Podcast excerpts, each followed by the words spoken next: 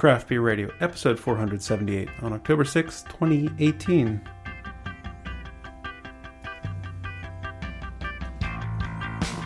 Craft Beer Radio is back. What is it, 480? Did we say the episode number? 478. 478? No, that was last time. 470.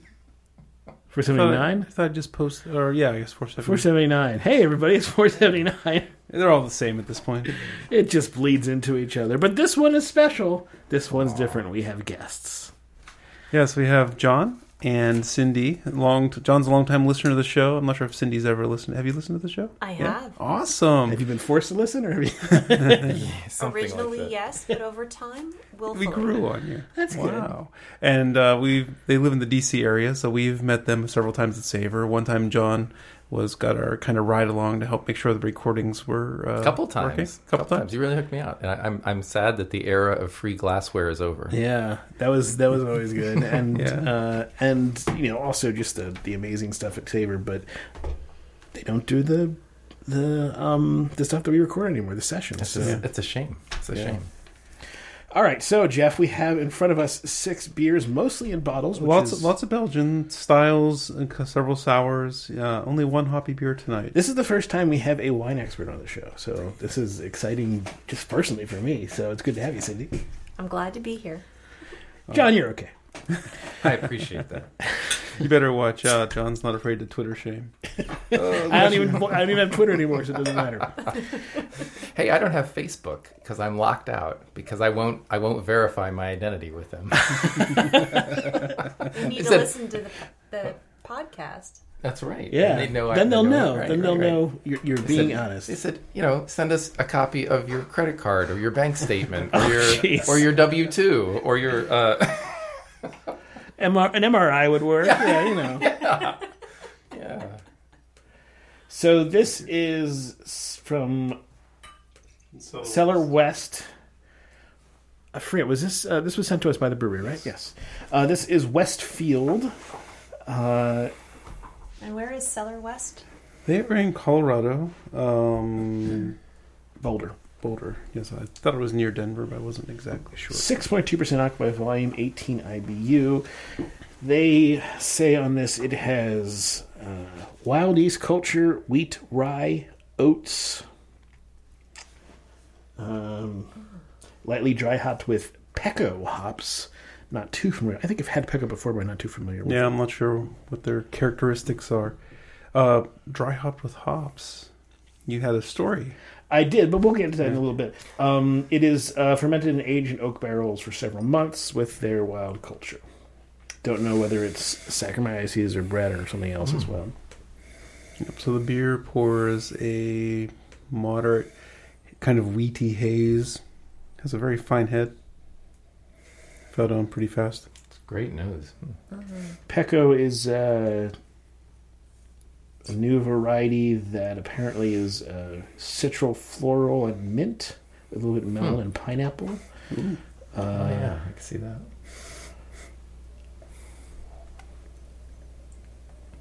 There's a vinous quality to it, a little bit of a of like a you know a wine note. I would agree with that. I think it might be that comes from the oak. Do you think? It's possible. I don't know what you know what kind of oak it was.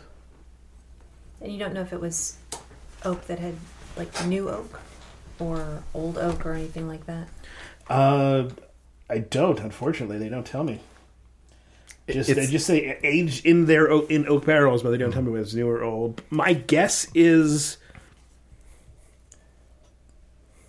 just from the aroma itself, they smell kind of new. Okay. So the the economics of oak barrels are very interesting. We once were investors in an oak barrel for Okay. for wine.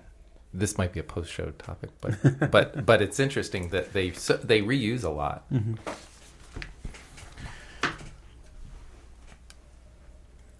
They they they shift from uh, uh, a lot of liquor uh, into the into beer and Right. other stuff. So normally, if, if it were, you know, an, uh, not fresh oak, I would smell more.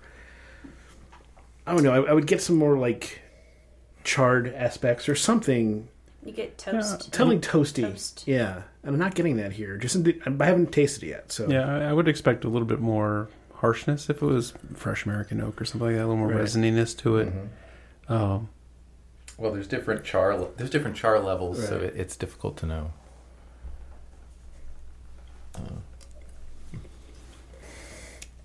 and the aroma on this one, I mean, it's really it's hard to pick something specific out, right? You're kind of getting a little bit of that oakiness, kind not really Chardonnay though, more, but it I don't know, it reminds me of kind of a white wine oak barrel. So maybe that's if I was, I guess, picking where the barrel So, came from. I would here's a picture of their barrels. I guess they're they're not white. They're probably been used in some fashion. Just uh, I don't know which barrels these are, but just a picture of them racked up. They look to be at least have been used before. Uh, so they're not virgin oak. That's going by one barrel. One though. So, barrel I mean, you know, they at, they but- could be blending with different ages and yeah. So, for moving on to the flavor think for we're this one, has a um, nice mix where you kind of get They're, sorry, their wild yeast is Brett. Predominant, predominantly Brett.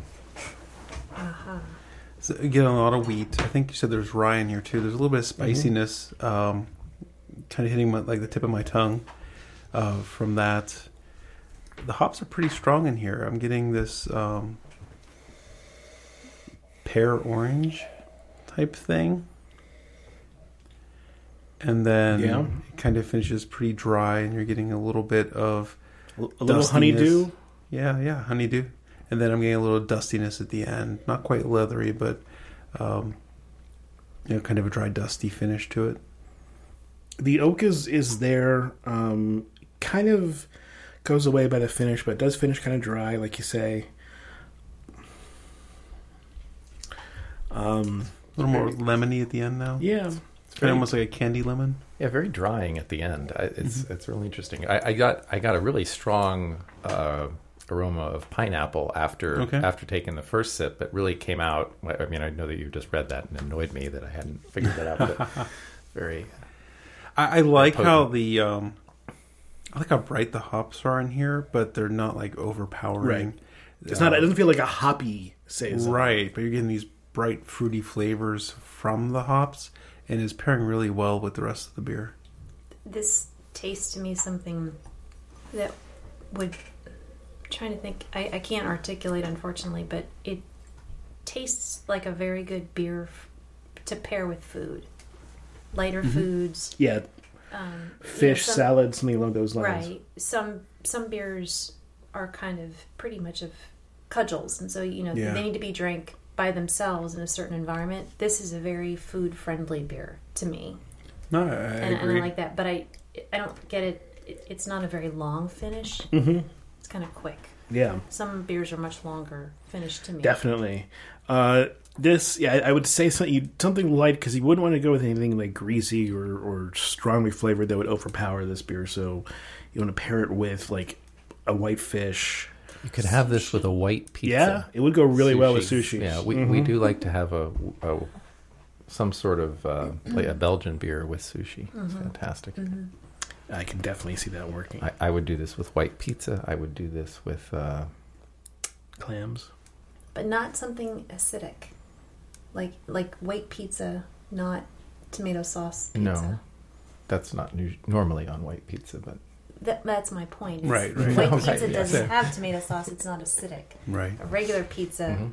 you know, yeah, yeah. So actually, you know, the the, the lemon. So I wonder if you have fish with lemon, uh, whether this would not work well. Although it, it does have a that melony lemon. It's almost like a lemon melon, whatever that. I think be. it would work in tandem and actually be it would actually work well. Um, I think uh, sometimes with beer you're not necessarily going for contrast; you are going for similarities and flavors, and I think this would work with something a little acidic as long as it wasn't like overtly acetic, like going towards vinegary. Yeah, not with a balsamic salad. That would not work. I don't think. No, I think it's very drinkable. Uh, Yeah. I would drink a lot. I would drink this. this is a really good beer. I would not turn this this is a away. very good beer. Saisons are not my favorite, but this is very good. I really like this. This is kind of like my like this is the wheelhouse for me in terms of saison. A saison that tastes like this is is what I love when I have a good saison. I don't like ones that are too bold or brash. I, I can't I can't say that I've had a hoppy saison that has been this well done, right? You know, like so when I like my wheelhouse would be a saison that's more classic and not hopped American style because I don't think I've had a real except many very good American hop. Would you saisons. called that like? I mean, we, we mentioned it was hoppy. You could taste hops, but it wasn't like. I think with all those melons and lemons and stuff, that was all from the hops, and you know you wouldn't get a Belgian saison that was pulling through that much hop fruit flavor. No, I don't. I don't think so either. I think this is very atypical, and al- although I, I like the style a great, I mean the nor the, the typical style a, a great deal. This is really it's very refreshing. Uh, it's uh, it's bright. I would not be surprised if some of those esters were coming from the yeast. Those were pretty strong, and I think that I'm they with, were. I'm with Greg on that one. Yeah. I think Okay. I think it can't also it can't all be from the hops, Yeah. but but a lot of the aromas, like the pineapple, w has to be. Yeah, that I was think. That was hops. Yeah, I don't I don't see that coming from yeast too often. What's next? What's next? Who's next? We got a lot of sour beers tonight, so let's do another Oh. one. Let's do. Uh, so this one's uh, a local brewery uh, that they recently changed their name. This is prior to the name change. This is Draai Laag's. Uh, Crazzbarrel Surprise. Barrel Brass barrel surprise. surprise. It's wow, a surprise in every bottle. that's Uh, it's a sour ale fermented with raspberries and cranberries. Uh, so go light on this one, eight point two percent. spent a lot of time thinking about that name. I guess.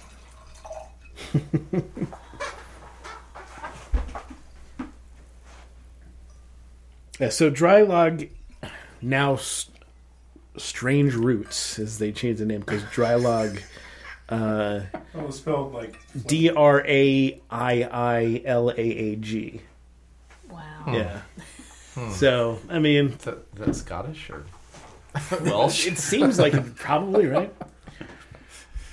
But they have they were there for mm, making sours from the beginning, even though you have to really spend time to produce a good sour program. Yeah, so they started out doing wilds and sours, and for the longest time, it just tasted immature. You know, they they weren't doing the kinds of sours that I would want, and I never really called them out on the air because I realized what Greg said. It's a, it's a hard thing to do, right? It takes a lot of capital, a lot of time to mature your sour program. So I was giving them time. They got good.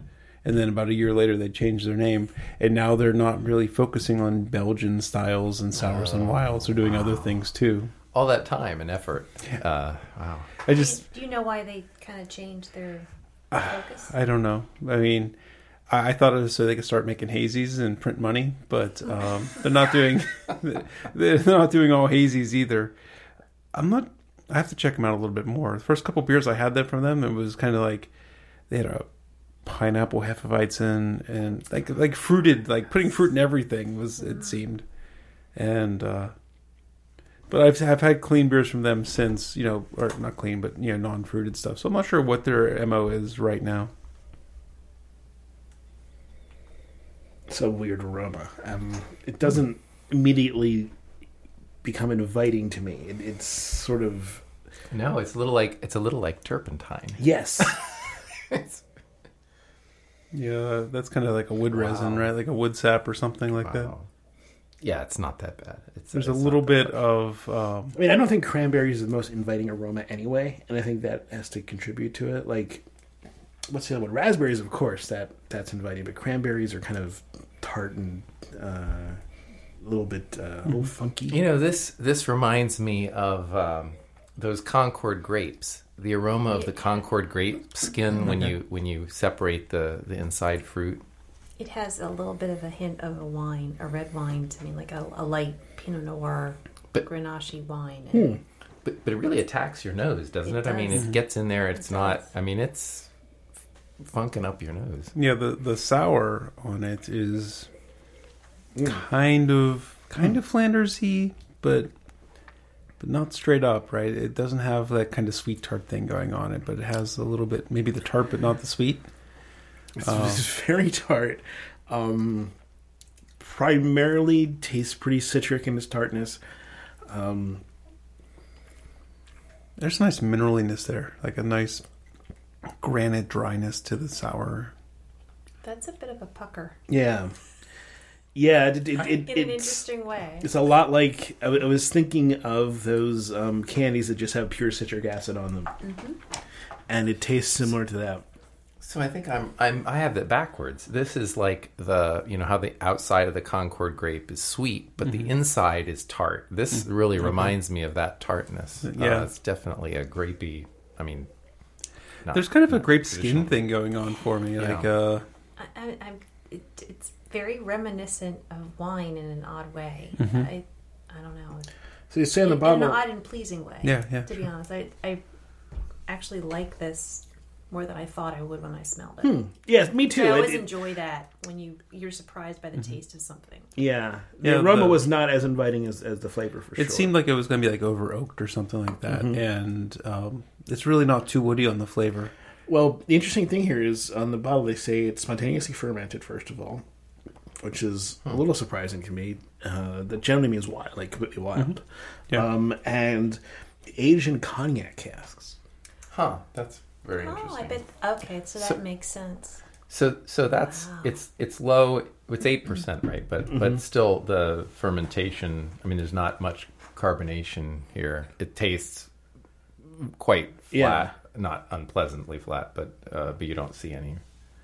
I would have thought aged in a cognac barrel, it would have just a slight bit more body to it.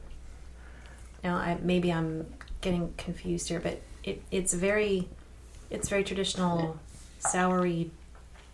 The way it feels on my tongue, Okay. and sometimes I notice, and this is especially true with some of the Belgian beers. There's a, you know, you, you get to more of a medium body that's heavier, or something that has been put in oak for a while that uh, retains something, and so it. I'm surprised how light it feels on my tongue. I guess is the way to describe it. Well, the Belgians would typically have extra sugar added, like um, unfermented sugar, in addition, so that could add to the body. It, it yeah, you, Yeah. You, it sits on your tongue. You feel it, you know. Yeah, I mean, you, you have a point. I mean, for eight percent, this is a light-bodied beer. You'd expect that you'd have more body coming along with that much ABV, but uh, Yeah, I would agree with that. Very light. it is acidic. I'm like, I'm feeling it in my esophagus. Like I'm feeling Yeah. it in Yeah. the burn of my esophagus. It's really acidic. I, I, I, It's one of the better. I was reading Dry something. I was reading something about spontaneous fermentation. I think it was from a local brewery, and they were talking about like the temp. Like you can't do it all year round. They only want to do it when like the like temperature is in a certain window. Mm. So the the breweries, and I think it might have been Draai Laag, when they do their spontaneous fermentation, they kind of schedule it around when you know they expect like the low to be like no lower than 48 and the high to be no higher than 65 you know something like that so they kind of in that kind of part of the season is when they do their spontaneous fermentation Hmm. That that must be hard. Um, so I so I give them some credit for that. Yeah, this is one of the better Draai Laags that I've had um, while they were still Draai Laag. Um, strange oak. yeah i mean it's nice. It's it's refreshing to have one of these beers that tastes like national class or world class lambic sour you know where you know even after Draai Laag got their legs it was still you still had a 20% chance of getting a beer that wasn't great right? Yeah. that um just didn't come across as complex. It ta- just tasted um you know what's the word i'm looking for the opposite of complex simple All right, so should we go on to the Hitchhiker next? yeah let's do the hitchhiker Okay. another local pittsburgh brewery uh, hitchhiker Can I, I? I just I'm I- I don't understand. I don't really get any of this raspberry or cranberry in here. you know Really, Those, Not really. You don't get any of the fruit? Well, I don't. i get the I don't raspberry think so I, I- mean, it seems. I get, I definitely get the cranberry. Yeah.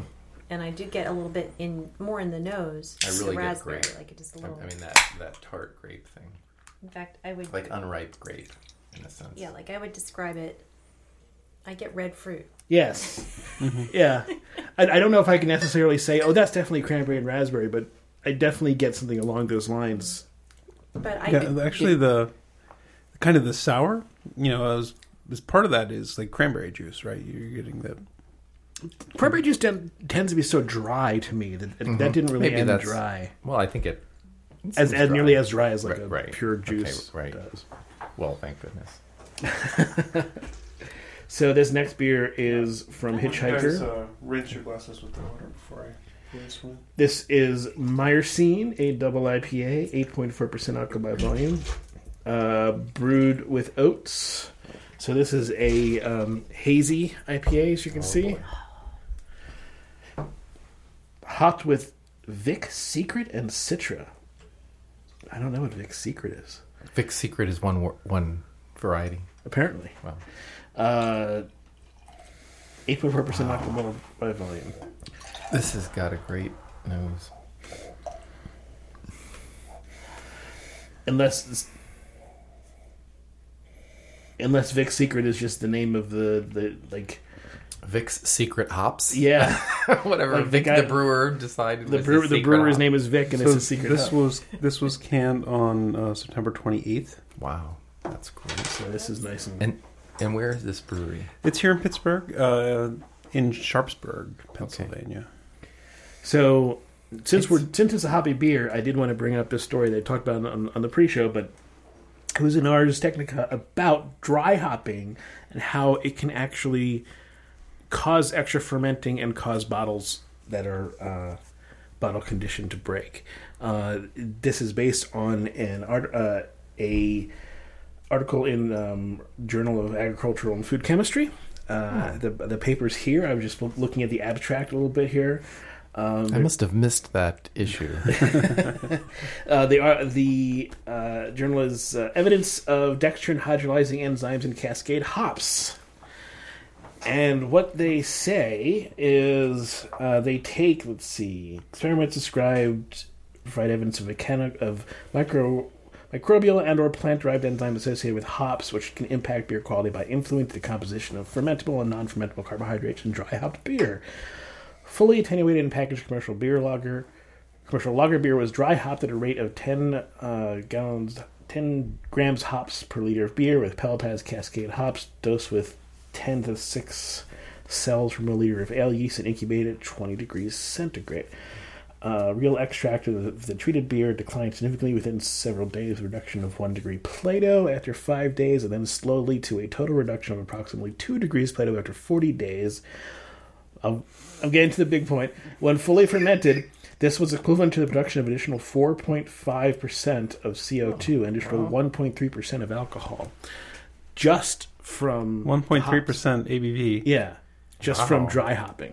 wow, that's a, that's a lot of, That's lot of considerable. Huh. I'm surprised this isn't like talked about or more known mm. because that's it's not like it it should be something you notice This was ju- just published in August. But so right right but there should have been non-scientific like rumors and incantations of don't you know your dry hop beer needs to be Yeah, maybe maybe know, they under didn't want to under primed or something they didn't want to bring it up for uh, uh, control purposes. You know, Yeah. That- That's because possible. you you want you need to provide you need to label your beer at the appropriate ABV. I mean that that that's a lot to to, to, to add nearly five percent CO two and one point almost two percent alcohol. So does is that apply to any hop, or does it just apply to Cascade hops? Would Uh, there be a distinction? there i mean there could be a distinction but i think in general um they're so related that, that there there's not going to be much of a, of a difference here. Um a lot of these are cat a lot of the hops we're dealing with are cascade or at least cascade derivatives. Are very much um you know second and third so it's basically turning dextrins into dextrose and making it fermentable because enzymes love enzymes. Yeah. Enzymes are amazing. Enzymes are little biomechanical machines essentially that, that Mhm. catalyze reactions. All right, Myrcene double IPA from Hitchhiker, pretty fresh, super hazy, murky, if you will. Kind of a, a bit of a creamy, weedy. It's like a it's like a dank creamsicle. yeah well that's different coming off of the other one Yeah, Um, that's a whole different direction. It's- Ooh, that that's a, a lot of hops in there. Very strongly hopped. So it had a very powerful uh, nose, but I, I couldn't really discern any specifics Okay. uh, in it. But um, yeah, I, I, it's not really it's not really working for me. I don't Okay. know what's going on with this. Yeah, I mean, for me, it's, it's a combination of like orange creamsicle and Mm-hmm. marijuana.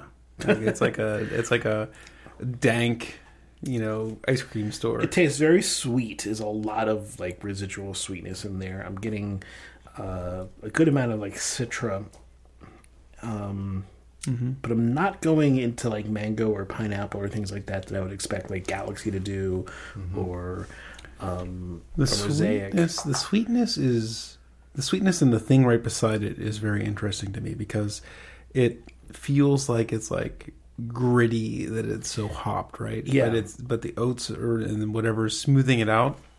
And then it's also seems like there's like a milk cream or something, right? So like kind of sweetening it out as well. It's striking me as particularly after the last one. I mean, the flight is, is I think influencing my tongue here because we just went from puckery sour to what feels like almost over sweet, like like spoonful of sugar sweet, uh, and that's a and that with this kind of dank resiny stuff, it's not pulling me in the right direction. I agree with that, and I and I think that the first I'll just disclaim that this is not really uh, my go-to or favorite or even a style I You recognize want I want to see, but but but I think this has a lot of potential. The problem is uh, that that sour I think really was um, is not benefiting this. You Yeah. know, I we're, we should have had a few saltines or something. but uh, yeah, I think I think it really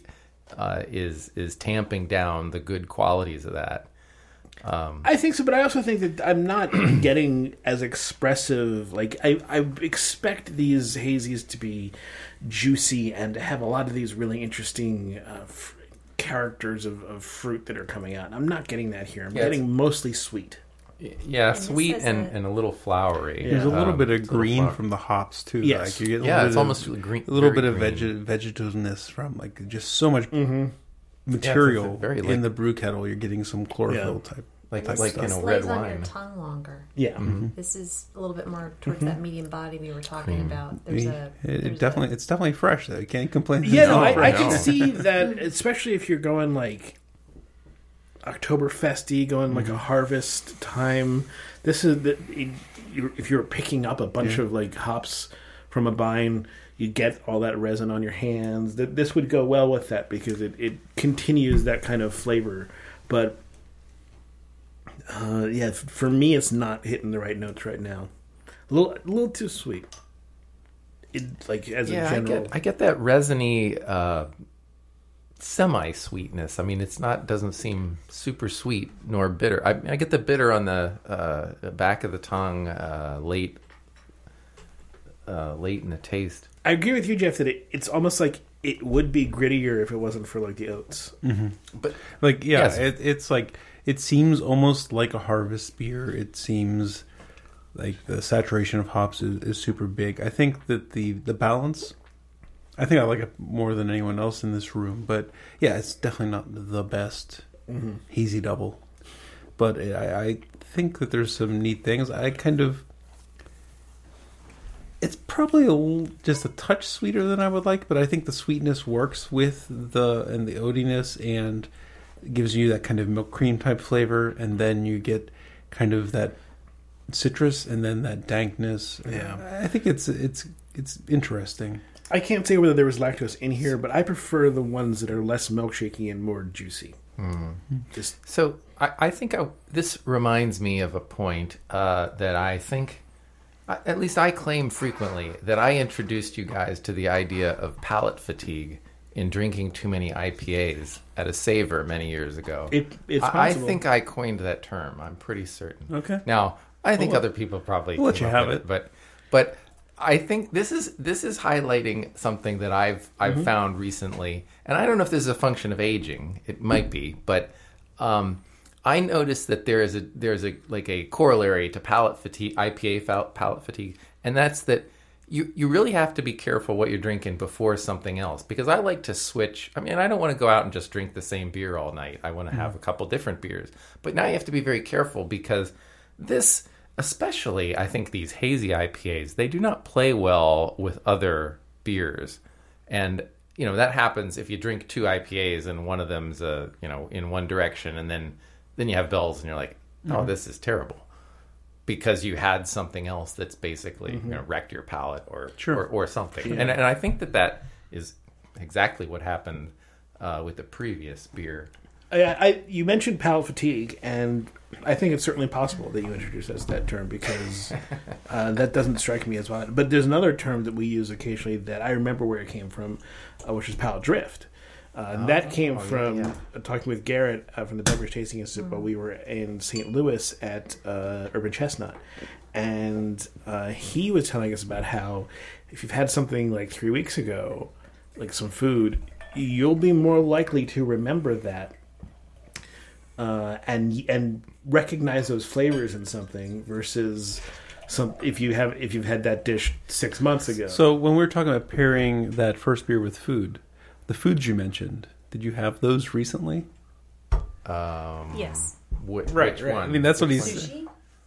But I mean, Uh, that's yeah, that's what yeah, we're saying. really like recently. you know, Yeah, it but okay, happens. yeah. Like, Mhm. and then not just the pairing recommendations. That's just the easy way, but the adjectives that like. Okay, what did I? I had an English muffin today, right? So when I'm tasting malty things, I might be It's- more likely to pull flavors that are like an English muffin.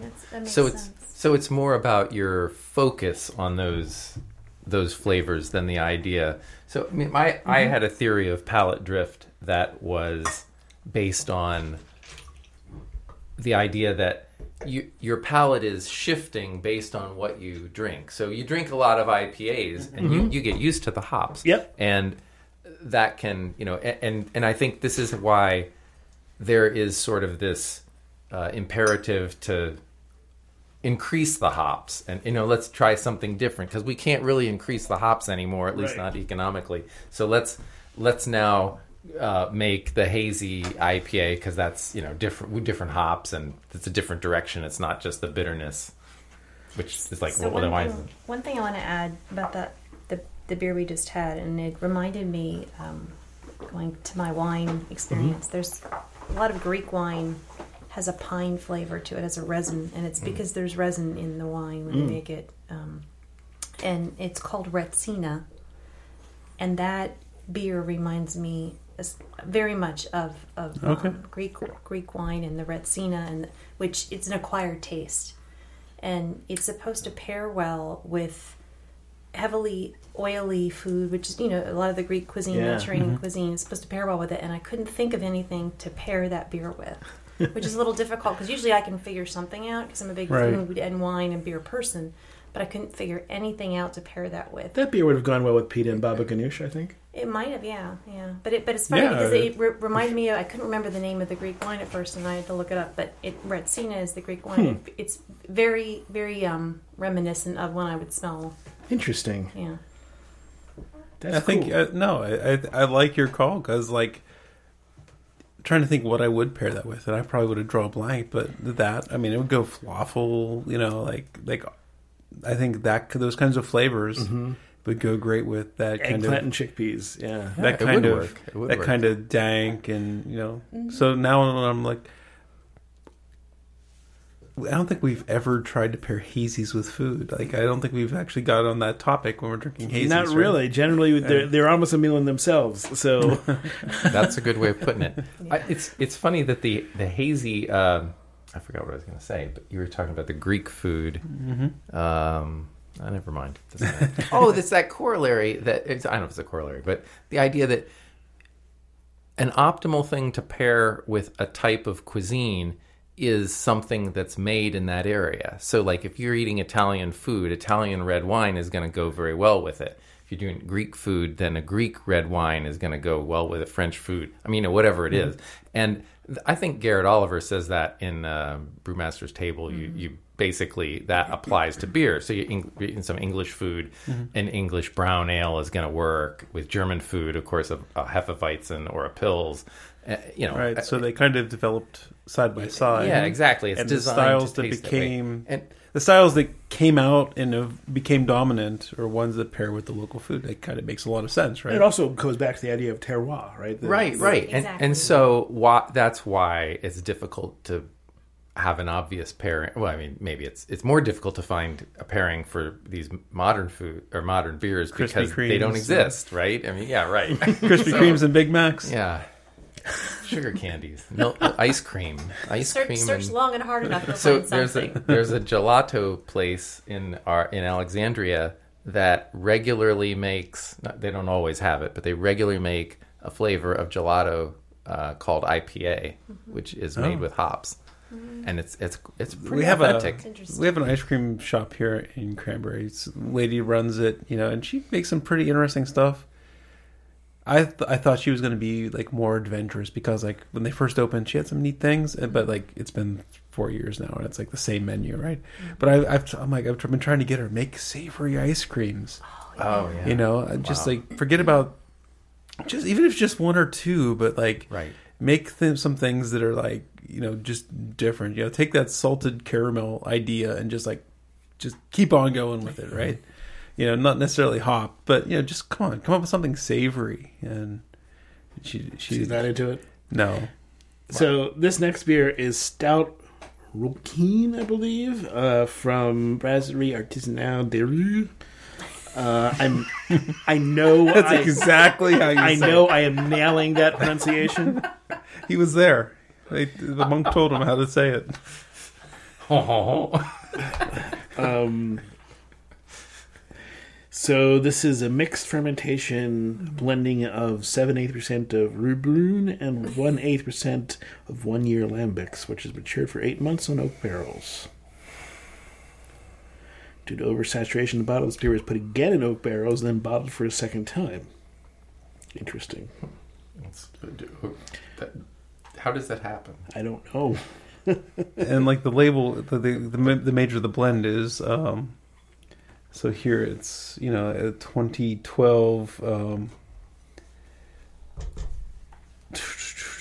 it's, uh, I'm trying to remember. There's like 2012 and 2013 here, and, and if you knew the brewery, you'd recognize the, the label's like ripped in half and stitched together with the two different Oh. beers. So if you knew the brewery, you would know that Rule is the beginning of one beer, and Queen is the end of the other beer, which I think is um, that's the st- I recognize that one. There's a Belgian stout, right? That's Mhm. something Quinn, but now I'm drawing. But really, this is like halfway down. It really should be seven eighths of a Yeah. Right, right. it's, like, it's not. But You know, so the beer's color, it kind of looks like a brown ale. It's very clear, dark, light head, very, very tight bubbles, on, right? yeah. Really tight bubbles on the head. Yeah, look at look at them. They really. The aroma is kind of surprising, It's a right? woody Because aroma, right? there's woody. There's like a, a blue cheese, like kind of stink to it, or maybe a touch of washed rind Limburger type aroma. Oh, this Yeah, would it's- go nice with some really seriously strong cheeses. Yes. Mm-hmm. Oh, if I could have some camembert right now. Mm. I see. I, I get some really black cherry. Yeah. Yes. Yeah, I, th- I think the cherries. It's it's not strong because it's like what the wood is over. Yeah, um, I'm thinking. I'm expecting the kind of a Flandersy culture type flavor, and you know, I think that's where the black cherry would kind of fit in.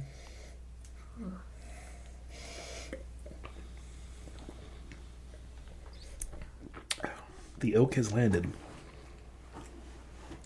Ooh, Wow. wow. Attacking the back of my throat. Yeah. And the first thing I tasted immediately was oak. Um, Yeah, definitely. Like I licked my lips and I just tasted wood. Yeah. So It's like it's big- char. It's definitely I I, I get char. There's very Uh, charred oak. toasted Yeah, char. And not it, it doesn't. It seems beyond toast, but I mean, heavy- Okay. heavily toasted. Yeah, and there's um, onto the flavors like in the the beer, right? You're getting kind of a like a almost like a red malt, you know, like a Irish red or something like that. Yeah. Kind of like the malt from that. Um, but you know you got all these Belgian esters layered upon it. It's it's medium light body. You know, it's not too thick, especially compared to the last couple beers that we've had. You know, it has that kind of almost like um, almost like Belgian candy sugar added to it, so it kind of like thins the body out a bit. Getting some um, that mintiness is characteristic of, of heavy oak. I'm getting uh, almost a pomegranate like um, flavor on it, Mm-hmm. um, with a little bit of sherry notes in the in oxidation. Um, was this corked? Yes. I'm getting a little bit of cork in it, just so like cork essence. I think that I think that's really good. I, I would agree with almost all of that. Oh, cool. That's. Yeah, that's very good. Uh, I, I I don't I don't know. I'm not sure about cork, but but it definitely Cork is feels in like, wood. clean cork, or cork is in cork, cork, right. like fungus infection. No, clean cork. Okay. But like, if there's a an essence of of corky, like clean cork flavor. There's not too many things worse than the the cork Yeah. infection. No, no, it's it's no, funny. there's not. It's funny the, the it's effervescence. just like you know. Actually, there's one thing that's worse, and that's butyric acid. I, mm, I see. Oh, I Do never tell. experienced that. Butyric acid is like baby vomit. Suddenly, Well, So no, Next when time you on when you Craft when Beer you Radio. do when you do an off flavor tastings course, one of the off flavors is butyric, and it's Really? just one of those things you can't untaste. Right. right. It's I understand. it's worse than a corked beer. I, I've not had a corked wine, you know, Oh, yeah. corked It's- infected wine. It's bad, but not like that. Not like what you just Yeah, described. but no, uh, corked corked beer is bad. But the one thing worse is corked beer is butyric. when we say butyric, I was thinking like bile. So I guess it's sort of on Yeah. I guess that's it. there. Yeah. This is, I think this is a, a pretty complex beer. Mm-hmm. And it, I have to sit and think about it a lot. That's generally a good sign. I, I like Yeah. the beers that Yeah, that you have to take your time and sort of think yourself around. I'm not turned off by it. I'm not like this is amazing, but Well- there's a lot to look into here, and there's This- a lot of different w- angles to sort of twist this object and, and view it from. this is a Belgian sour, which is very different from the American sour we had two mm-hmm. beers ago, right? Mm-hmm. Oh, very This different. one is not as boisterous, right? But this one has, like you said, you sit with it, you explore it. It's not burning your esophagus with acidity like that last Yeah. the, the other one did, but it's also not bland. The, the very first sip I had, I was worried that it was going to be bland because it was such a lower decibel level of flavor compared to the last two beers. But now that I'm getting um, tuned into it, I I definitely am going to sit here and kind of just enjoy the the the um, subtle complexities of this one. There's This- a lot going on. Yeah, this this feels like uh, an asymmetric object. I'm trying to try to figure out a way to come up with how to say this. Uh, one of my um, my big thing that I do on the side is I I'm, I do quantum physics. It's like what I study on the side, but that's all about essentially objects that are uh, symmetric and that you can twist and transform in certain ways, and they look the same from different directions. This feels more like I'm thinking of an icosahedron, like a 20 sided object that has various different things that aren't the same on some sides. Like I can twist it in some way and it's rough on some sides and has dips and pits in the other. And I'm just sort of looking at it from that angle and thinking about transforming it and twisting it and seeing what I can find. I'll agree with that in an interesting way. I, I find that as you drink it, uh, it, it rolls across my tongue, and I try to identify some flavors. But it's like the effervescence, even though it's not strong, it carries away those tastes, Oh, yeah. and all I'm left with is these bubbles, and I can't taste anything. So it's like in the process of observing the taste, it disappears. yeah, no, I, I think it definitely has some subtle. It does for me. It's does it is leaving kind of this um, cherry malt oaky thing. You know that it, it's not over oaky, but uh, that's kind of what I'm left with. The sour goes away. You know, Yeah. you're not you're not left with like this puckeriness or the sour. The sour is there, and then it's it does its job, and then it clears out. It has a nice balance to it. But yeah, I can go in on, on one angle and look at it and, and just examine the sour, and then I can go on some other, on, on the mm-hmm. other angle and just really examine the oak. And as long as I'm just looking at it from that angle, I can really look at that different part, and it's it's really defined, which And is the- interesting. That minerally cheesy thing that's on the mm-hmm. top, it, it's it's just playing this nice little supporting role. It doesn't get too bad. It's Do, do you get any? Do you get any smoke in the nose after after Hmm. tasting it? It just it seems I don't seems get it in the nose. I get it in the throat. it seems like there's there's something. Maybe a little. It's funny because just recently I bought for a friend of mine uh, his birthday a little like mini smoker. It's like you put like little tiny wood chips in it, and it has a little fan. You light them up, and it just puts smoke into just a like vessel. Uh-huh. Mm-hmm. So it's like a cold smoker essentially. And we used oak the first time, and there is something of that. something in of there. it. And I, I would agree. It, it's it reminds me when you drink a smoked beer, uh, Rauch beer or something. You get something in the back of the throat that's similar to this, but I don't taste any looking smoke. looking for it. You know, I'm getting something that's like lightly phenolic. You know, and you know, kind of mm-hmm. smoke and mm-hmm. phenols kind of have that kind of yeah, same that might chemical be to it. better. So I'm getting this like thing that's, yeah, it's mid late. I'm not getting the, the. I know what you're talking about in your throat. I'm not quite getting it, but I like right before that, the precursor, like on the back of your tongue. I'm getting something phenolic there. How much? What's the alcohol on this again? I think it's uh, seven percent Hmm. according to the label, and I don't think it's dry hop, so it's probably right. Yeah. now we gotta, qual- gotta qualify that, right? Yeah, because it, it it seems a little lighter in alcohol to me than I would have thought that, and I, I don't have a real good barometer for that, but Okay. um, it's it's um, I don't know. I just think this is probably the most complex beer I've tasted tonight, It's one of the mo- most complex beers I've had in, in several months, actually. and I'm I'm really enjoying it. But I'm enjoying it with like every little sip. It's not like you know there are IPAs I drink that I could I could chug. I don't. Um, I exercise a little bit of restraint, but um, they're easy to drink. Right. It's not Once that once you is- get it, you got it. Right. Right. And this one, there's more facets to explore. correct, exactly, exactly. Yeah, for sure. Uh, I was worried with this one, right? Because you know when you get these imports from large Belgian breweries, you know sometimes they in are green bottles. sometimes they are simplistic, right? And not and so this is the one that I was most worried about would be you know old and oxidized and boring, and and this one and yeah, green bottle skunked, but it worked. All right, so we still got a few beers left on the, on the docket. Let's do the Cascade next.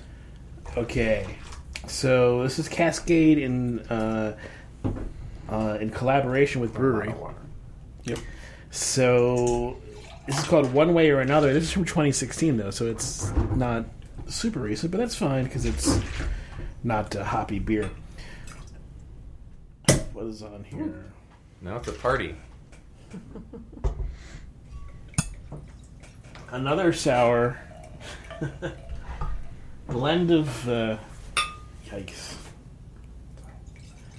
Blend of sour triple ales aged in oak wine barrels for up to 16 months with regional ingredients Oregon Marion berries and California Meyer lemons. Yikes. Wow. Re- Woo. Look at that. Wow, that is that is red. that is very red. Looks almost like red food coloring. That's not that bad. Wow. It, it, it looks like uh, Yeah, It's got so- some rubber on the nose. That was weird. Oh, yeah, uh, so I haven't smelled it yet, but uh, yeah, I was when I saw this one as an option. Wow. You know, Cascade and the Brewery Terreux.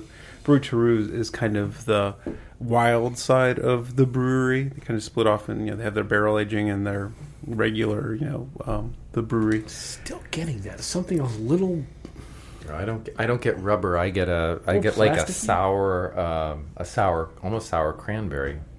I get a candy. I like I like the, the first sour thing that hits my mind candy, is a maybe. candy, and it's unusual. Get it? Hmm. Yeah. So the beer pours or poured with a head, but now it has no head. It is One, mine's deep it's a little. red. It's really a red brown. it looks yeah. like it almost looks like an iced tea that is red. A red iced tea. or kombucha that's like slightly colored. I really or- don't even know what that is. It's, just a tea. It's a tea with a little bit of alcohol in it. the aroma on this one, uh, I just really dig. It has this not overdone fruit thing. You know, I'm not an expert on Marion berries, but it seems like a less sweet, less acidic berry. Um, and then Meyer lemons, right? Those, those are I believe they're smaller than regular lemons. yeah. They're uh, a they're a combination of a almost of a tangerine or an orange. That's what I lemon. thought, right, yeah. and they have a, a really unique. Um, they've got a really unique flavor. They're they're really bright and, and lovely, and they're not in season as often. It, again, the food part, not in season as often as Mm-hmm. most citrus. So when you get them, they're incredible. So I, I think I, I got a hint of strawberry, and Yeah, I'm gonna say that I I smell some small red berry, and I was gonna say lingonberry. That's not red, uh, but but it's it, it's it's like a small. Uh, is that red? Yeah. Uh, now I'm thinking of IKEA. We have not been to IKEA, so that's not Hmm. a palate drift No. issue, right? flavor is a little bit different than I expected. The flavor has a, the carbonation, like, so poor but no heads. you don't expect much carbonation. And it's Wow. there's a there's almost like a soda, like a fruit soda type character to the flavor. Yeah, here. like That's a, a black cherry. black um, cherry, but the lemon lime type thing is in there too. This is definitely more dimensional than than the Draai Laag. It's not as complex as the the blah, blah, blah, but it's it has this yeah oh, i'm always nailing it um, it has this it has a deeper uh, complexity to it without going quite as far but also it, it's i think uh, it's stronger right i mean the, the the flavors are a little bit more boisterous I love that berry flavor. It, it's not over. It's it's saturated, but like not sweet, not acidic. It's just berry. It, it really tastes like a cherry soda. I mean, the, the go with a effervescence cherry makes you feel it. oh yeah yes yeah oh i can the cherry pie with this would be great this goes so well mm-hmm. It's it's funny that there are so many fruit flavors in this. I don't think I've ever tasted so many fruit flavors in a beer, but I don't think it's it's not nearly as complex. I mean, it doesn't have the depth. Right. So you- you're all looking and in the fruit mm-hmm. area. It seems it's it's slightly. I mean, you know, the sour notes come out in the back. The sour kinds come across like citrus sour, right? It just seems fruit more fruity, Yeah, it right? does. It's You're not weird. getting different nuance. Like the other one had, you know, more lambic type sour stuff. This one kind of just feels fruity sour. if the other one was a museum this is a really bright marquee uh, with a lot of you Wow, know, that's a lot of stuff going on on it but That's really good. I like that. thank you I really like how that berry plays in the spear, though. It, it's oh, it's awesome. It's so good. I think if you did not know a lot about beer, you didn't have a lot of experience with beer, and you drank this blind, you wouldn't necessarily know it's a beer. Honestly, I think you might question what it was you were drinking. I know that it had some alcohol in it, but you might say is this a wine cooler or something Well, yeah, I mean, Yeah, it, it's it a, just like it- a flat it's- wine. Sangria. cooler, I right? I don't thinking think of sangria? beer when I first Um, sip it. doesn't I'm thinking of have the- this- Interesting. yeah I don't know. You know, I think this has a body that sangria doesn't. It's and I mm. think that comes from the, the malt and, and so forth. You, Yeah. It's although it's difficult to find the flavor. But I agree with Cindi that would you immediately say this is a beer? Like if you wouldn't, No, if no. somebody says, "Oh, every, 'cause you've you've met those people who say all beer tastes like beer to me," and if you gave them this, It doesn't taste like beer. this does not taste like quote unquote beer. I think what people mean by that is all beer tastes like something I don't like. Mm-hmm. Mm-hmm. Well, so if you put this against a up against a Budweiser, you would not know it's beer at all. Right. It's it's and I- not. It's a very very yeah, different I mean, drink. it just depends what your universe is. Right. Mm-hmm. But if you put this up against a, la- a you know the lambic we had the other uh, earlier, you would know it was probably a beer. You would think it was just a different mm-hmm. a different type of beer, but mm-hmm. you would know. And I think that's I just when I close my eyes, I don't. It doesn't. It doesn't say beer right away, and usually it says beer. And I, I mean, I love Yeah. beer, so you know that's fine for me. But I I, think I it's very love the. I love the jamminess of this beer. I It really that's my says, uh, favorite part. like, like soda. It's like cream really- soda yeah. that is not.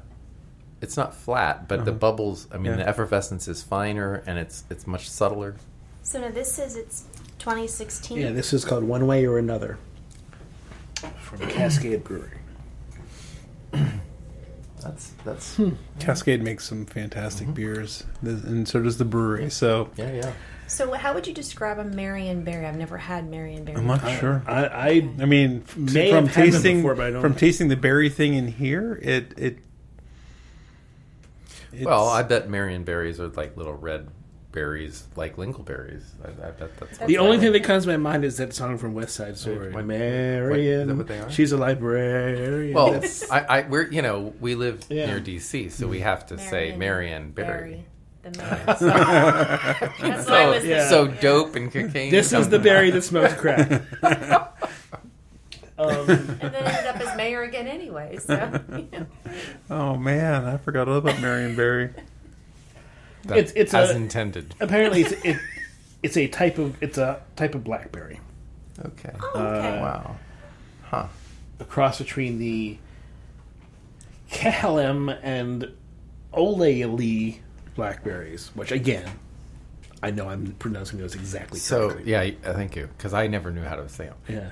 I, it's funny. I, I wonder to what extent I think it's red fruit because, and I did get strawberry, but but you think red fruit because the color is so red. Well, that had to come from the Mary Berries. It didn't come from the Meyer Lemons. It didn't No. come No, from. no, I know, I know, but but Right. but but the Yeah. difference between a black and a red berry is significant. But I and I think I'm tasting red berries, but those are clearly I can see them. Well, the there. difference probably Blackberry. also being lingonberries are probably true berries and blackberries are not. Uh, right, right. That's oh. very true. Mm-hmm. Well, And they, they do say it's aged in Touche. oak wine barrels, so maybe there's a little bit of the, the wine piece flowing through it. I don't know, but it that's so unique.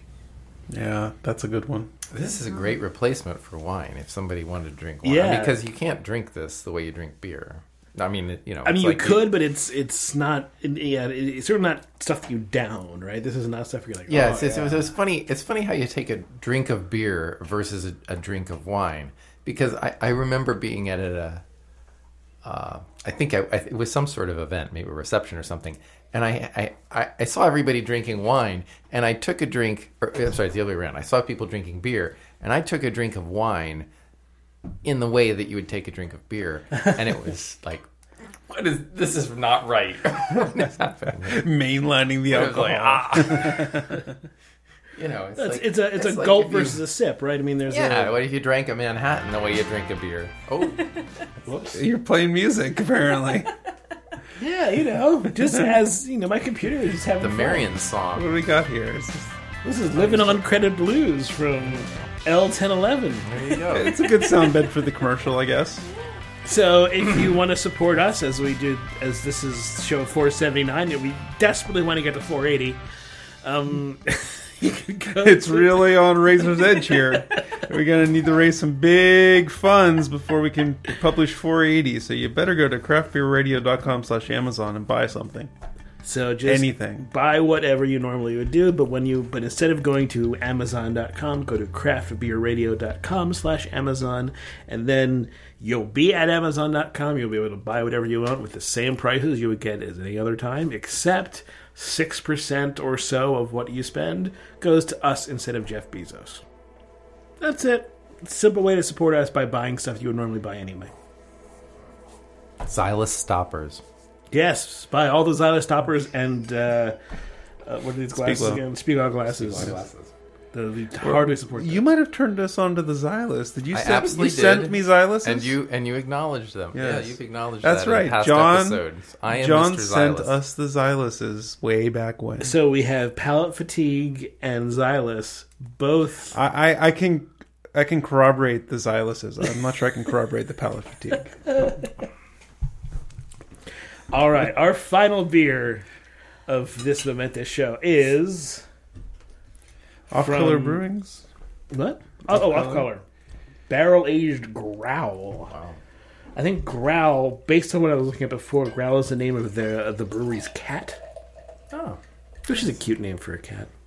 Uh, my friends recently got a, a dog, uh, that a new dog. It's a combination corgi. What was it? Corgi and something else. Is that like naming a dog Bark? Well, they named it Jeff because it was. Uh, they let Helena, their two-year-old, name it, and she decided to call it Jeff. No, I did hear that you should name a dog a one syllable name so they can recognize it. Because apparently, one syllable Oh, names yeah, they can yeah. Too recognize. More than that becomes more complicated and they don't understand.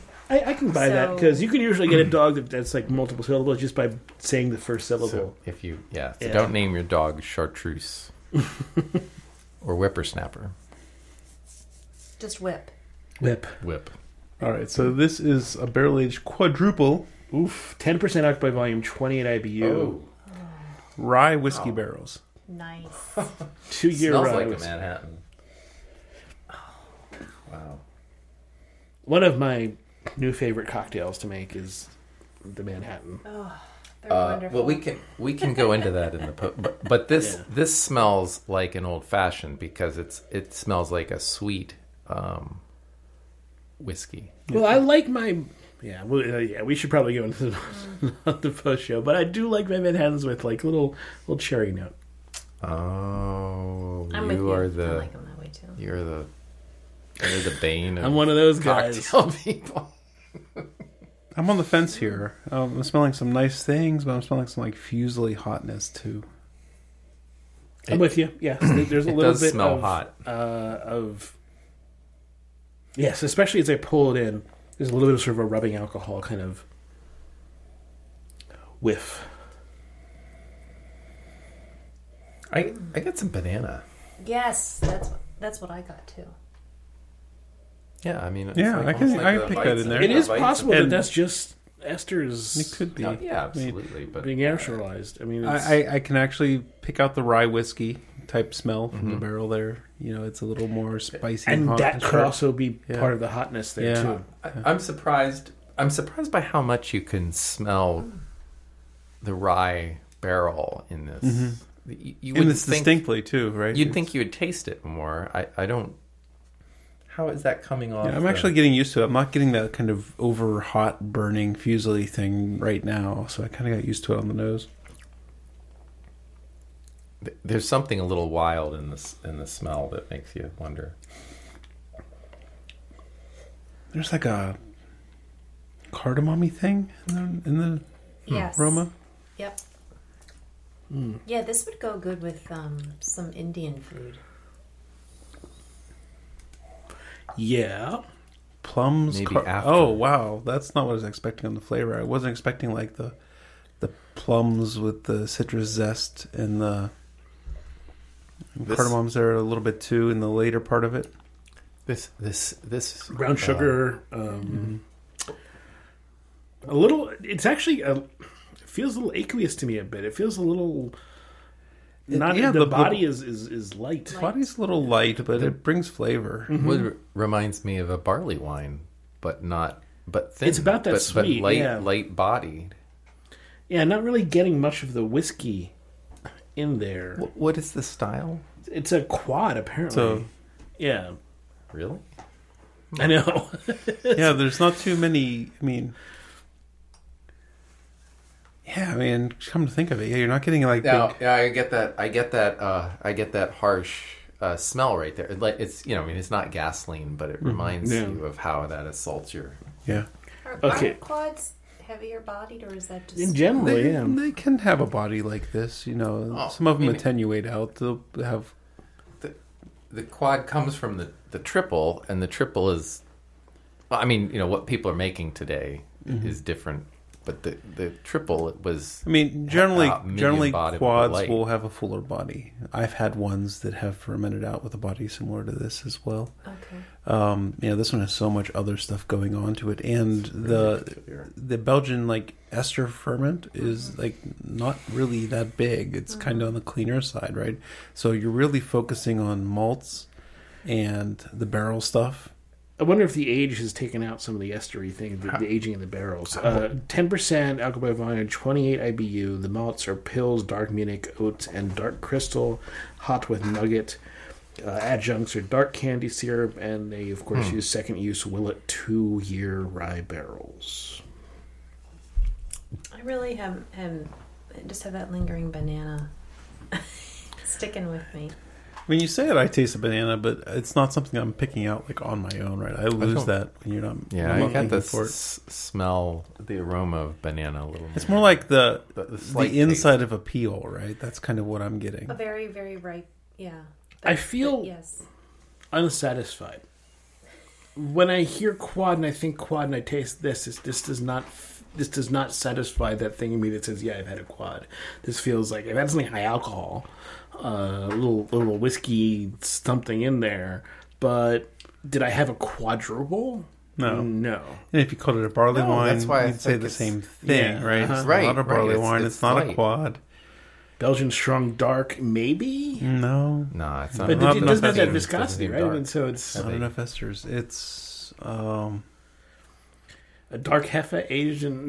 No, it's not a hef of it. It doesn't have any. he- Just I trying to mean, get other that- than the where banana, that banana but, comes but it's, from, right? But But- it's not. It doesn't match any of the. There's no cloviness. Mm-hmm. I think the way. yeah. This is very peculiar. rye barrel Scottish eighty shilling is kind of the closest thing I can get to. It's a hard thing to throw on it.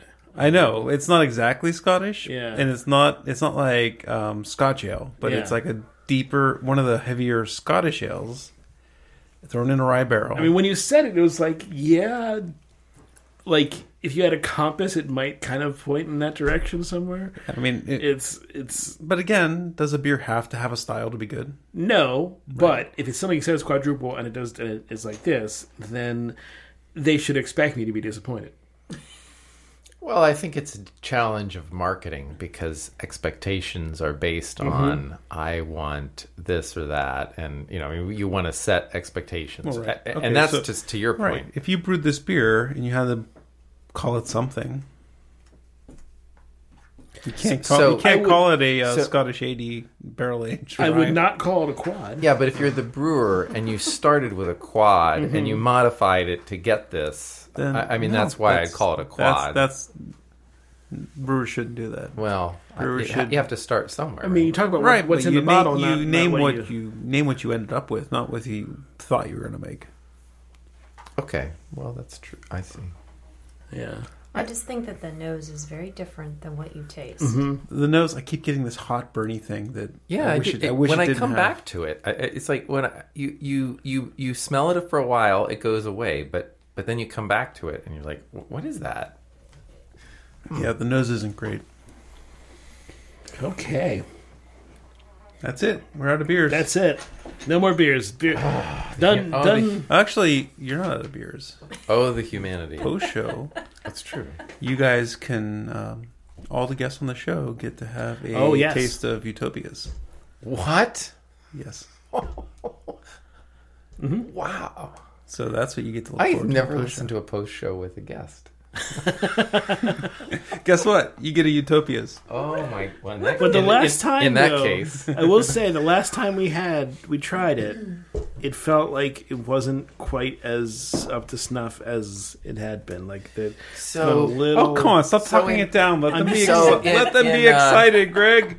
in one of the Savors, the, the last Savor we attended, we went, we did a salon with Jim Koch, and the, he did a taste, a vertical tasting. Well, there were only two of two utopias. And, and it was amazing. Uh, Yeah. it's amazing what they It's do. a with that. fantastic beer. quite quite impressive. Um, maybe the, maybe we just had an off night. It's possible. That's okay, possible. But so know, storage and there's a lot of issues.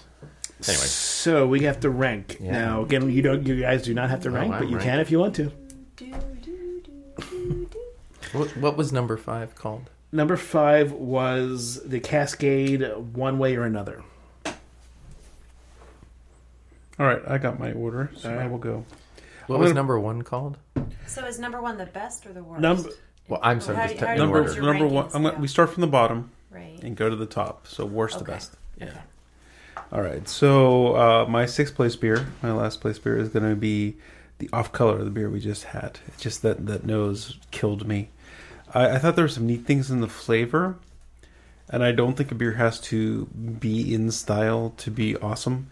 Uh, it was missing awesome by a couple different things, and that nose was just made it made it easily last place.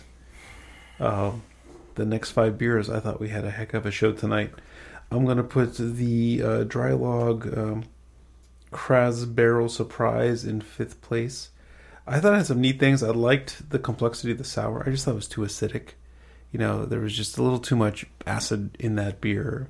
Um, it had uh, some good fruit flavor. um, cranberry juice, I think, was adding to that apparent acidicness to it. I'm going to put the Hitchhiker in fourth place. That's the Myrcene Double IPA. I, I really liked the um, kind of application of that creamsicle thing going on in there uh, with a little bit of dankness. Uh, but yeah, it wasn't definitely wasn't the best double IPA, and it was. Uh, Greg thought it was too sweet. Uh, I had, I will acknowledge Sure it's did. sweet. I just I wouldn't go as far as two. Uh, I'm gonna put the one way or another in third place. I love that berry flavor, that that jamminess of this beer. That's what I loved. It didn't quite have as much complexity to rise it into second or first place. I'm gonna put the stout Rullquin squared in second place. This was the easily the most complex beer of the night. Not as uh, saturated and not as boisterous as the other beers, but you could sit there with that beer, you could dig in, and it had some really interesting uh, flavors of um, the sour playing with the different malts and stuff like that. And um, I need to take another sip. I know there's a part I'm forgetting about, but I'm gonna put this Cellar West in first place. This saison with this Pekko hops, I just loved that Brett, that wheatiness, the dryness, and then these um, fruit flavors that are either estery or hoppy. I just, you said, you know, this is what you think of when you think of saison. For me, it's what I think of when I think of hoppy Americanized saison. Uh, but I've never had one that has been as good as classic Belgian saison, which isn't hoppy, except for this one. This is this one has opened a whole new potential. Oh, these can be good for me. Okay. Let me go to you guys next. You want it? You're not gonna. Cool. Okay. so in easy number six was the last beer, the off. What, what is it? Off color. Off color. Yeah, I, I, I agree that the the nose it was just too much. A mishmash of of sours, and uh, it was, yeah, I, I wasn't great. so number five for me was the Myrcene IPA, and I'm heavily influenced by uh, my bias against that style. But um, I- yeah, I thought it was a respectable beer. It was nice, um, but but I didn't find it in any way to be terribly good. Others were anyway, others were better. So there it is.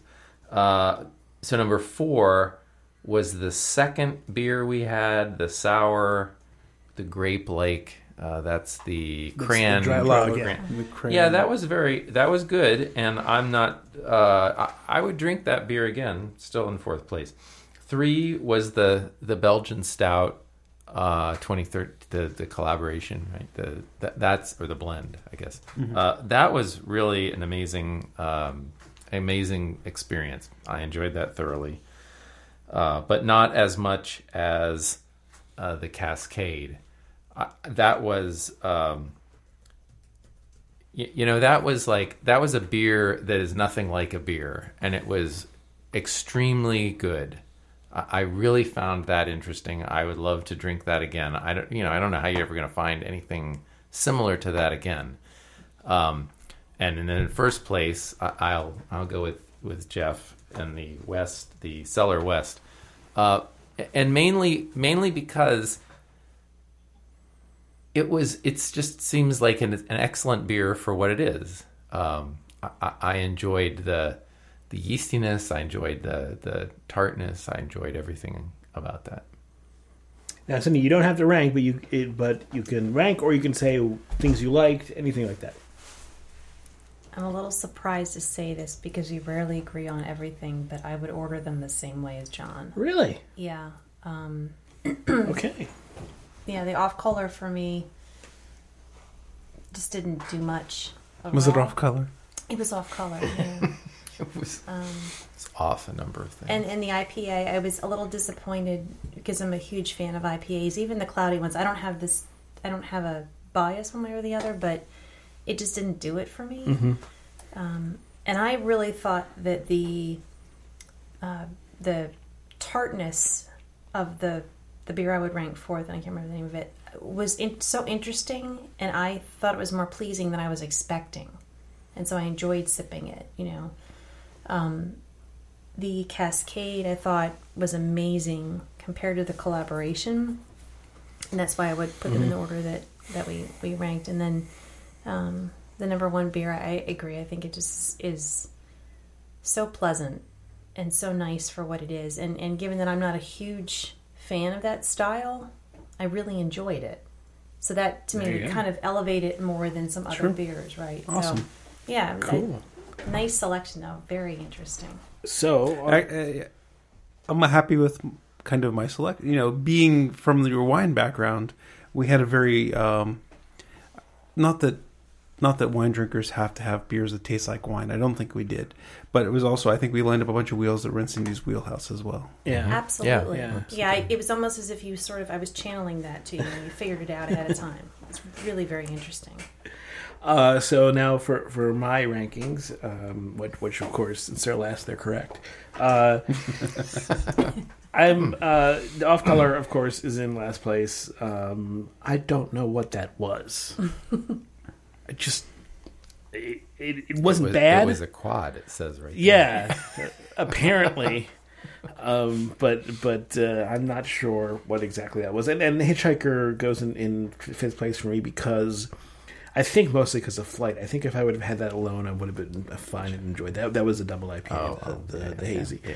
I think you know if, if I would have had that alone or got like a, a four pack of that and just had that at home, I would have been plenty pleased with it. But in this flight, it did not work. Yeah, that would, definitely. If I had the do over, I would not put it after Yeah. the Draai Laag. Uh, in fourth place, I'm also going to put the Strange Roots, the Crazzbarrel Surprise, uh, which, you know, other than the sort of turpentiny nose on it and uh, and the slight, like, kind of unsophisticated. I mean, it was really unsophisticated compared to the other sours that we had, but it was nice. It was good. Uh, all you know, all four beers at the top here are really good. That I enjoyed a lot. I'm going to put the Cellar West in third place just because I really enjoyed the two other sours so much. But I loved that Cellar West. I really did think it was fantastic. But I was sort of enamored by the sours uh, today. Uh, and in terms of sour, I'm going to put the De Rulles in front of the Cascade because really mixing things up. um, it took me a long time to to to learn all this math that I had to learn. And when something makes me think about I don't like a lot of math, but when something makes me think about my favorite parts of math, which are objects and how they transform, that's awesome to me. And it was like this was so complex and so neat, and and there's so many ways that I could look at it that I was just I just I kind of fell in love with it, even though. In some ways, I think the Cascade was probably more enjoyable ultimately. Uh, there was so much more to explore there in in that style. So that's why I'm going to put that in first place. Great. All right. Hey, the music's still on. We'll get back to the original one because The organ, the organ is on or something. It's like an eight atonal 45 minutes. yeah. It's, uh, what was this band called? L El Ten Eleven. El Ten Eleven. This song is "Every Direction Is North," so look them up. And uh, thank you guys so Yeah. much for joining us. Thank us. you It's for been coming an on the absolute show. pleasure. Enjoyed Our it pleasure very much. completely. This was a no, blast. no, no. Yeah. It was our pleasure. And uh, if you would like to, um, of course, go to craftbeerradio.com slash Amazon if you'd like to support us. If you'd like to contact us, beer at craftbeerradio.com, uh, Greg at craftbeerradio.com, Jeff over there at craftbeerradio.com. Do you guys want to give out all your information? Now I'm going to have to set up an alias, Jeff over there at craftbeerradio.com. That's the social No, security numbers. okay. Would you guys like to Yeah, give those yeah. out? We have, Uh, you can follow Jon on Twitter. He likes to shame companies that have. uh, Yes, Twitter, all I do. shaming. I do. My Twitter. My Twitter feed is basically just hazing companies for malbehavior. Usually, Apple. bad Apple- UX dot or uh, hashtag bad UX. Yeah, you, you usually jab into Apple once a month. yeah. Apple does better than most. It's terrible. It's- I go on for a long time about that post show. And I think Jeff's still on Twitter at Jeff Bear and also at Craft Beer Radio. He'll still follow that. I've abandoned Twitter because it is Good a for you. cesspool. Good for you. Nissan Orchids again. How about- Thanks, hello. everybody.